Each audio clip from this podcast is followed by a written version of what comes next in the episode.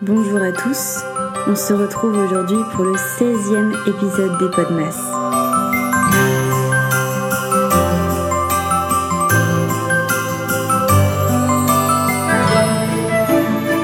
J'espère que vous allez bien en ce charmant samedi.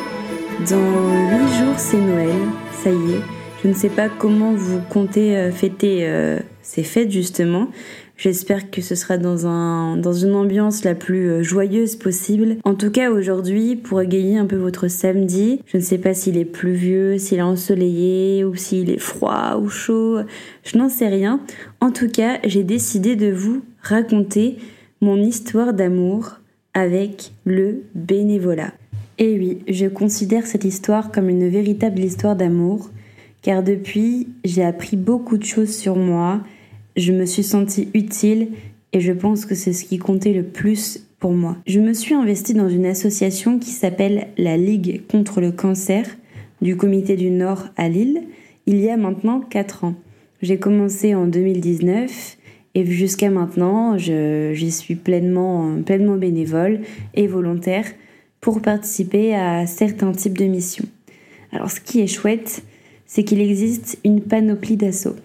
La mienne, ça a été un choix de cœur pour des raisons particulières, la Ligue contre le cancer, et je n'ai aucun regret là-dessus. Je pense aussi que le monde associatif est un monde où regorge énormément de personnes bienveillantes, empathiques et euh, ayant tout simplement le cœur sur la main. Donc j'imagine difficilement une expérience de bénévolat mauvaise ou triste ou négative, je n'en sais rien. En tout cas, j'ai eu la chance de tomber sur une équipe qui est euh, juste parfaite à mes yeux, extrêmement empathique, bienveillante, que j'admire et que j'estime beaucoup également. Voilà, qui compte beaucoup pour moi. Je sais très bien qu'en rentrant de, de cette aventure en Martinique, ce seront aussi des personnes que j'ai très envie de retourner voir et que j'ai eu du mal à quitter d'ailleurs euh, avant de, de partir pour ce grand, grand voyage.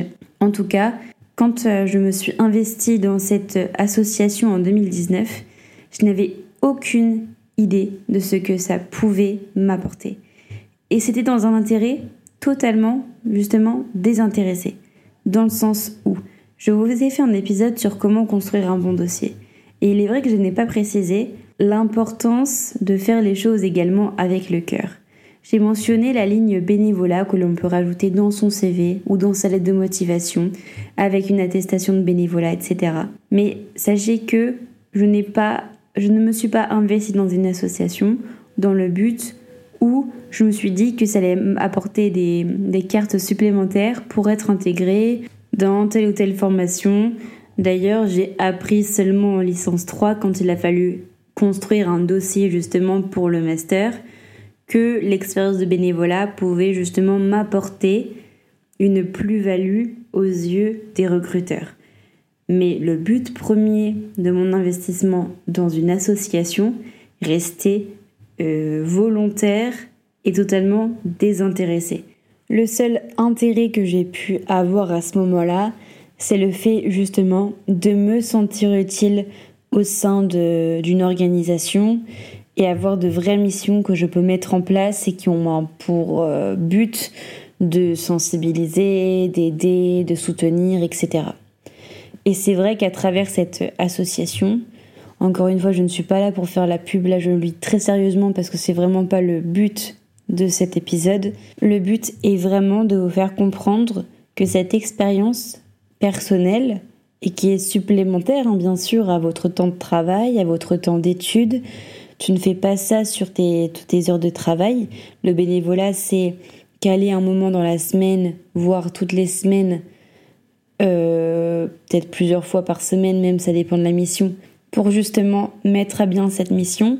Et ce qu'il est important de savoir, c'est que dans n'importe quelle association, tu y restes volontaire, tu es bénévole, et ça prouve à quel point il ne faut pas t'inscrire dans une association pour au final y rester trois mois ou pour euh, ne pas aller au bout de tes missions ou te rendre compte que tu n'as pas la disponibilité pour et aussi la disponibilité mentale dans le sens où la plupart du temps une association elle est créée dans le but d'aider des malades, d'aider les personnes dans le besoin, des personnes qui sont à la rue, d'aider des animaux par exemple, de toutes ces choses en fait pour euh, soutenir l'être humain. Voilà, c'est un temps que tu supplémentaire de tout ce que tu as à côté à attribuer régulièrement à cette association. Je ne pense pas qu'il existe une ligne dans une charte d'une association ou autre qui indique que tu te dois de respecter autant d'heures par mois, par semaine, etc. Mais tu te doutes bien qu'intégrer une association sans forcément y être présent de manière régulière, c'est pas vraiment logique avec le fait d'être bénévole et d'être volontaire, etc. Donc, je pense que pour du bon sens, quand tu t'investis dans une, dans une mission de bénévolat telle qu'elle telle est, il faut que tu aies un minimum de disponibilité euh, dans ta tête et euh, en termes de temps à accorder à ton association. Alors, qu'est-ce que je faisais, qu'est-ce que je fais au sein de la ligue? Je faisais, je dis je faisais parce que j'ai pas toujours fait la même chose au sein de l'association. Et petit aparté, vous vous doutez bien qu'ici en Martinique, euh, je ne pratique plus de mission particulière. Je ne mène plus à bien de mission parce que il y a la distance. Alors j'aurais pu changer de comité et intégrer le comité de Martinique pour la contre le cancer. Mais ça n'aurait pas demandé de papier particulier, euh, ça aurait été juste une, un petit truc administratif, mais vraiment rien de, rien de très gênant.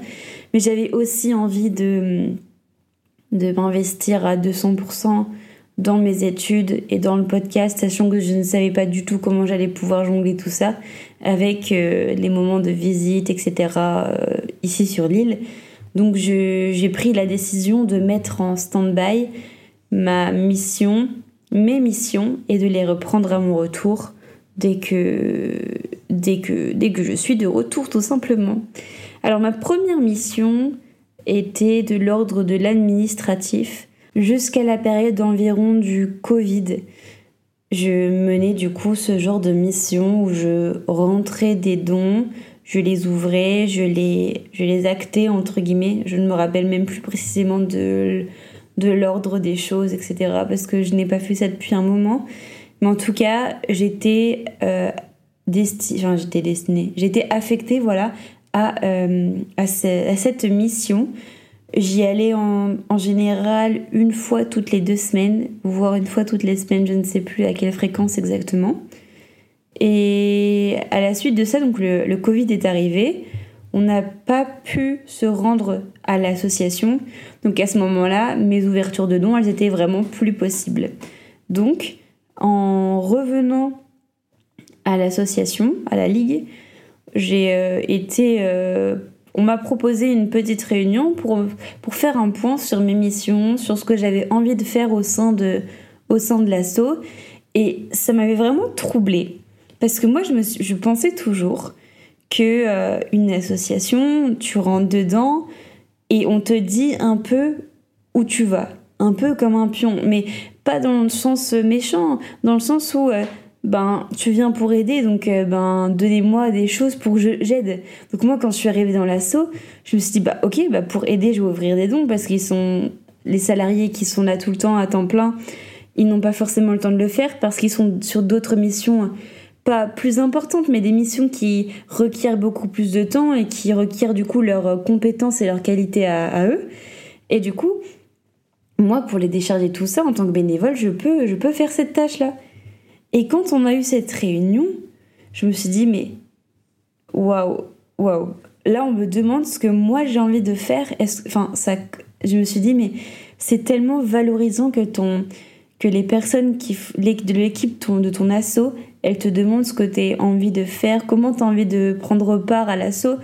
J'ai trouvé ça tellement valorisant, je me suis dit, oh purée, ça veut dire que j'ai vraiment ma. Enfin, j'avais déjà ma place avant, mais je sais pas si vous comprenez ce que je vais dire. Je me suis dit, en fait, mes compétences et mes qualités en dehors de l'assaut, elles vont pouvoir être euh, euh, réintroduites et euh, investies dans d'autres missions qui existent et hum, c'est à ce moment-là que j'ai découvert plein de missions qui juste me donnaient trop, trop envie de, de, participer. Et c'est là que je me suis tournée vers le pôle enfant, car vous l'aurez compris, du moins, j'ai un parcours qui... Euh, enfin, j'ai tout fait avec les enfants. Toutes mes expériences pro, mes expériences euh, universitaires, elles sont en rapport avec l'enfance. C'est vraiment le fil conducteur de, de ma vie parce que je suis faite pour travailler avec eux, je suis faite pour les aider. Pour moi, c'est ma destinée. Je me suis jamais posé de questions là-dessus parce que c'est tellement évident pour moi. Et quand on m'a proposé du coup de me diriger vers des missions qui étaient plus basées sur l'enfance, etc., je, franchement, intérieurement, j'ai sauté de joie. Je me suis dit, c'est génial, je suis trop contente. Non pas que les missions d'administration me déplaisent, je sais que j'étais utile à ce moment-là, mais je vais encore plus m'éclater et j'étais trop trop contente. Alors au début, j'ai participé à des missions de sensibilisation euh, pour lutter contre le tabac. En binôme d'autres bénévoles, nous sommes intervenus dans des euh, écoles euh, de BTS, dans des écoles, dans un lycée professionnel, également lors de, vous savez, les fameuses réunions d'assaut que ton lycée organise une fois par an. Enfin, tout le monde ne le fait pas, mais il y a des lycées qui le font. Donc, on est intervenu en fait dans des classes, dans des sur un stand pour intervenir, du coup, pour lutter contre contre le, tabagisme.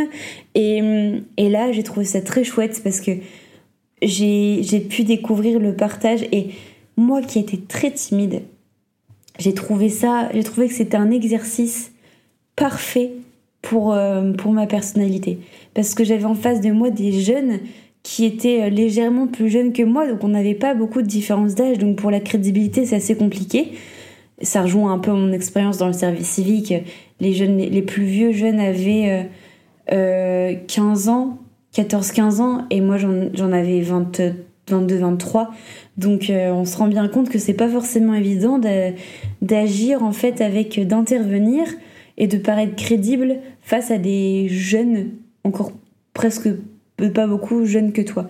Donc j'ai trouvé ça vraiment hyper enrichissant et euh, je me suis découvert une certaine aisance pour euh, parler d'un sujet du coup que j'ai envie de mettre en avant et, et surtout cette petite, euh, cette petite satisfaction de te dire euh, waouh, là tu viens de parler à un jeune, tu lui as même fourni un kit pour qu'il le donne à son papa ou pour que lui arrête de fumer, et eh ben c'est un petit pas mais qui déclenchera peut-être beaucoup de son côté. Et tu dis bah là t'as été utile du coup parce que t'as fait ce qu'il fallait faire, t'as averti, t'as sensibilisé, t'as prévenu. Et maintenant c'est euh, aux jeunes de faire le travail. Donc forcément, c'est vraiment pas chose évidente.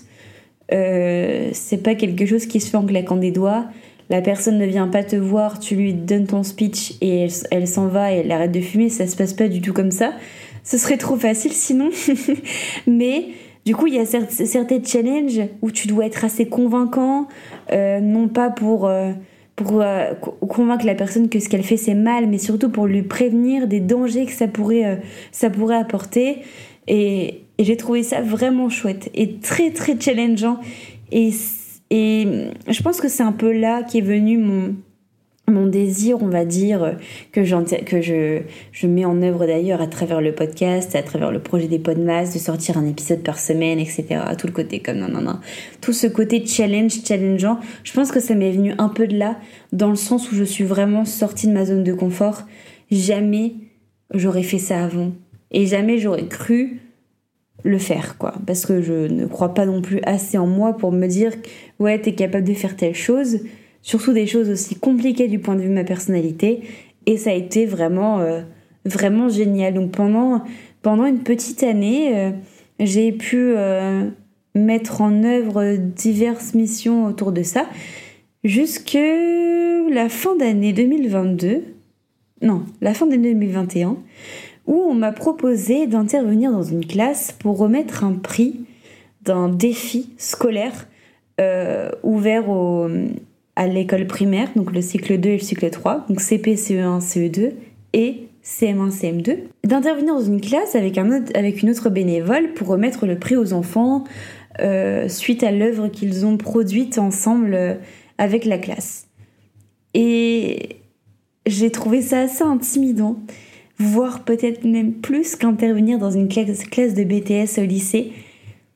Parce que, alors là, t'as vraiment toutes les oreilles et tous les yeux qui sont fixés sur toi. Et c'est pas qu'on t'attend en tournant, pas du tout.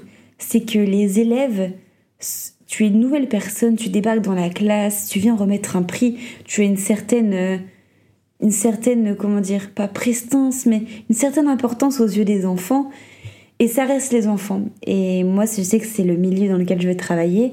Et je pense que c'est le premier pied que j'ai mis dans une classe depuis, euh, bah depuis en fait mon envie de d'intervenir euh, dans bah, d'être professeur des écoles tout simplement je comment je pourrais dire autrement et ce moment-là il a été il m'a fait peur il m'a fait peur parce que on était dans une phase où je pense que je venais de, de, savoir que je n'étais pas prise en, en master de psycho et il allait falloir que je trouve un plan B et je savais que le plan B qui se rapprochait le plus de mes intentions, de, de, mes, de, de mes intérêts, de mes objectifs, de mes compétences, de mes souhaits, c'était être professeur des écoles. Mais à ce moment-là, c'était pas forcément net dans ma tête. C'était une possibilité, mais j'avais tellement de haine de ne pas être prise pour devenir psychologue que pour moi, c'était pas encore possible d'envisager autre chose. Donc je me rappelle, c'est vrai que je l'ai raconté à personne, mais ce jour-là, alors que j'étais venue dans une toute autre démarche. Hein. J'étais bénévole, je venais remettre le prix aux enfants. C'était une démarche hyper, euh, hyper chouette, quoi. Et, et j'ai été assez, assez intimidée. Je me suis dit, euh, en fait, mon avenir, il est peut-être là. Mais pour l'instant, je ne le suis, pas en accord avec ça, je l'accepte pas. Et c'est vrai que oui, j'en ai parlé à personne parce que c'était des sentiments que j'arrivais déjà du mal, moi, à comprendre.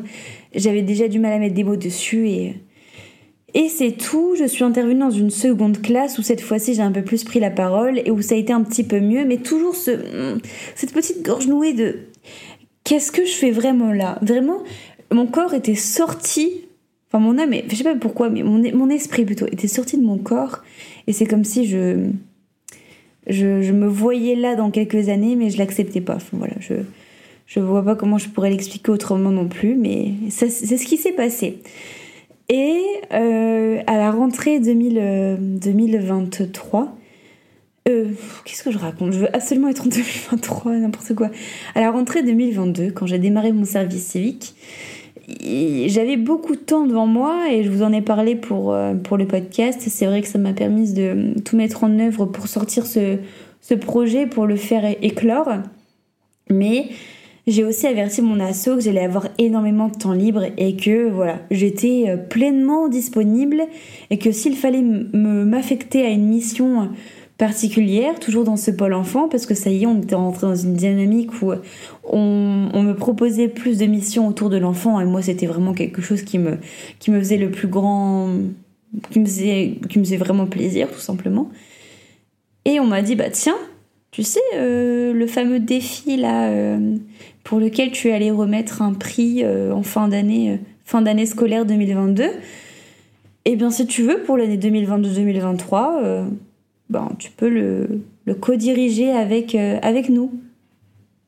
Oh Ce moment-là, mais ça a été pareil. C'était déjà les feux d'artifice quand on m'a proposé des missions en rapport avec les enfants. Mais alors là, quand on m'a dit tu veux bien euh, organiser ça avec nous c'était euh, c'était euh, waouh mon je sais même pas comment décrire ça j'ai vraiment le sourire aux lèvres parce que je sais que ça m'avait procuré beaucoup de bonheur et donc je me suis lancée dans cette mission où il a fallu démarcher les écoles donc les maintenir au, courant de, du nouveau thème de l'année vis-à-vis de ce défi scolaire J'avoue que je vous ai même pas expliqué en quoi ça consistait. Maintenant que vous savez que je me suis investie pleinement là-dedans, je vais vous expliquer. En fait, c'est un tous les ans, euh, la Ligue contre le cancer, donc au niveau national, euh, propose à chaque comité de le faire euh, sous un certain, sous une certaine thématique. Quand j'ai remis les prix, c'était sur le thème de l'alimentation. Et quand euh, est venu mon tour de co-diriger ça avec, euh, avec l'équipe euh, de, de, de l'assaut, c'était sur le thème de la qualité de l'air. Donc j'avoue que c'est un thème qui me parlait pas forcément beaucoup au début.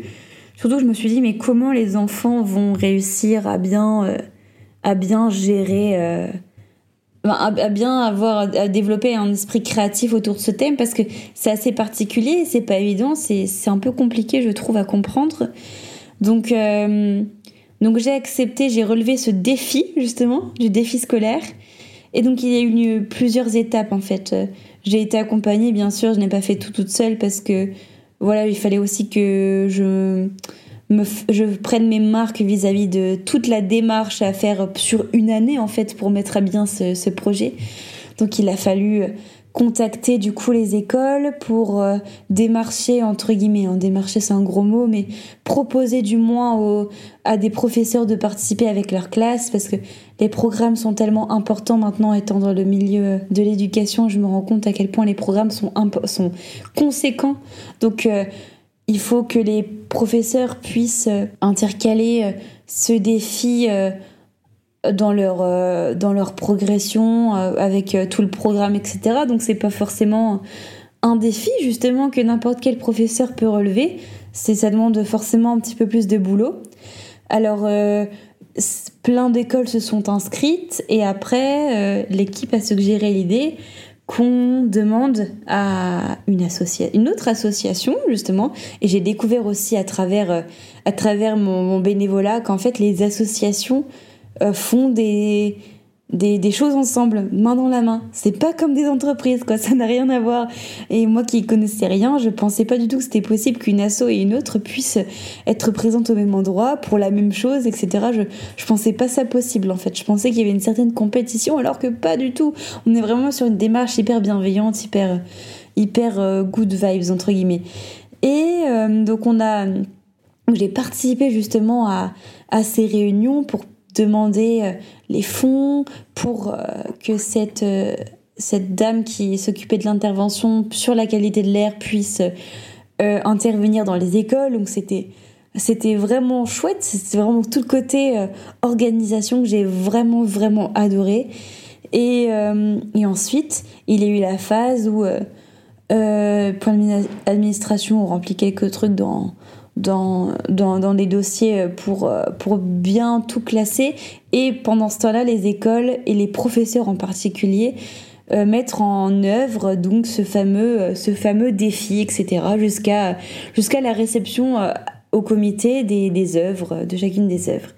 Et j'ai pu mettre en place et diriger, entre guillemets, le, jury pour euh, voter pour euh, les, la meilleure les trois meilleures productions entre guillemets les plus cohérentes pardon pour le cycle 2 et pour le cycle 3 etc enfin ça a été une, expérience remplie d'échanges euh, un challenge aussi de voilà de prendre la parole devant une dizaine de personnes même si bon j'en connaissais la moitié on va pas se mentir mais mais voilà ça a été plein de plein de petites compétences que j'ai investies dans dans ce projet et ça a été très valorisant en fait euh, de se rendre compte qu'on est capable, qu'on peut faire, euh, on peut faire plus que ce que l'on pense. Et ça, ça c'est, c'est pas frustrant du tout. Hein. Justement, c'est, euh, c'est surprenant.